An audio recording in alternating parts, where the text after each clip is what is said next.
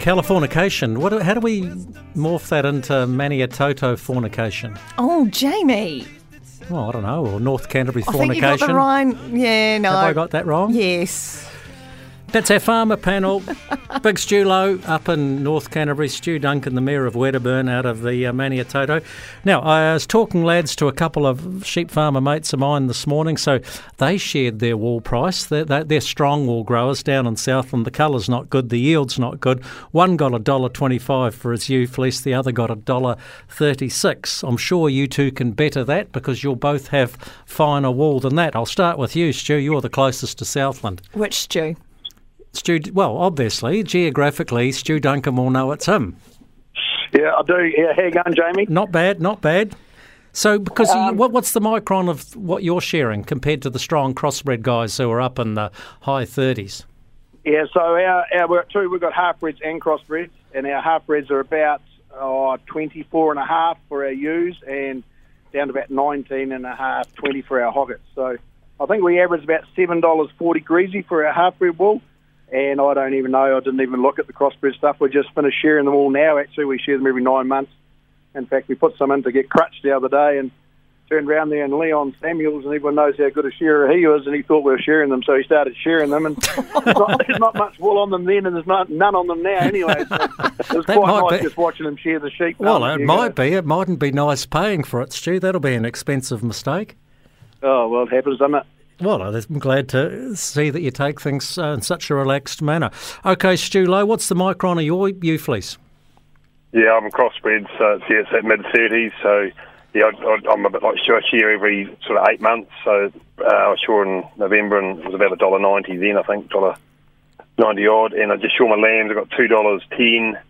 Yeah, to shear six hundred lambs. I think the bill was about two and a half grand and fifteen hundred dollars for the wool. So yeah, that's a bit of a loss either. But compensatory growth of those lambs, it's um, they put on an extra three kilos at seven dollars a kilo for the meat. So Yep. it's, it's well worth doing it for lambs at this time of year. So, so effectively sharing, uh, well, especially lambs, but even even your main share now is for strong crossbred wool growers has become a management cost, just like drenching, and it's an it's an animal welfare issue.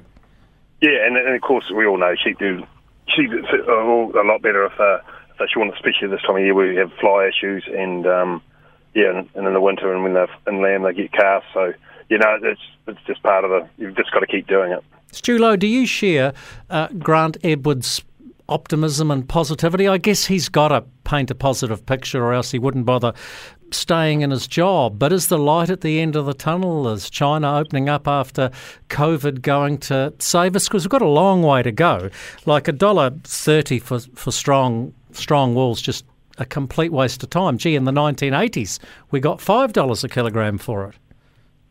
Yeah, I, I don't know what the answer is, but uh, yeah, I'm, I'm pleased there's people like him in the industry that are are positive, and even the local wool buyers around here. I, I take my hat off to them for being when they turn up and and, and look at your wool and how they remain so positive about it. But I mean, they know it's a great product, but we're just yeah, as as farmers, we're not getting rewarded at the moment. I mean, you, find at the end of it are with uh, smart wool and and um, that sort of those contracts, which is great and we all know those those those products are really good.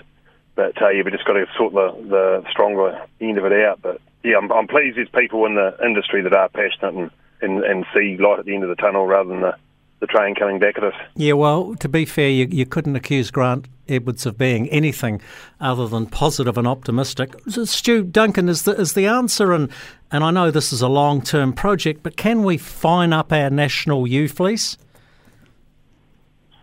Um, if you want lamb production at the levels people are striving for, no. Um, but there's lots of. It's hard. I think you find your bigger lambing percentage, especially in the crossbred or Romney wool, uh, is out of those stronger types. So there's a correlation. Um, but you know, it is. A, it, we look at it in our crossbreeds. It gives us the bulk of a lot of our lambing, and your strong, even your stronger half breds will have more lambs than your finer edge.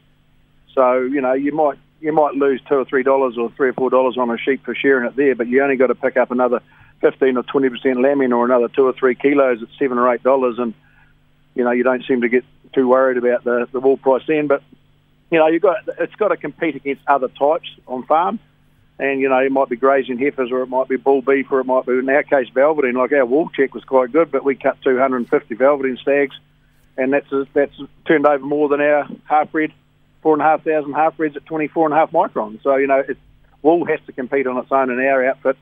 But if you want lambs, you've got to have ewes, or most of the case. And if you've got ewes, you've got to shear them. So the, the big danger is, Stu Duncan, that people might go away from wool and go into trees.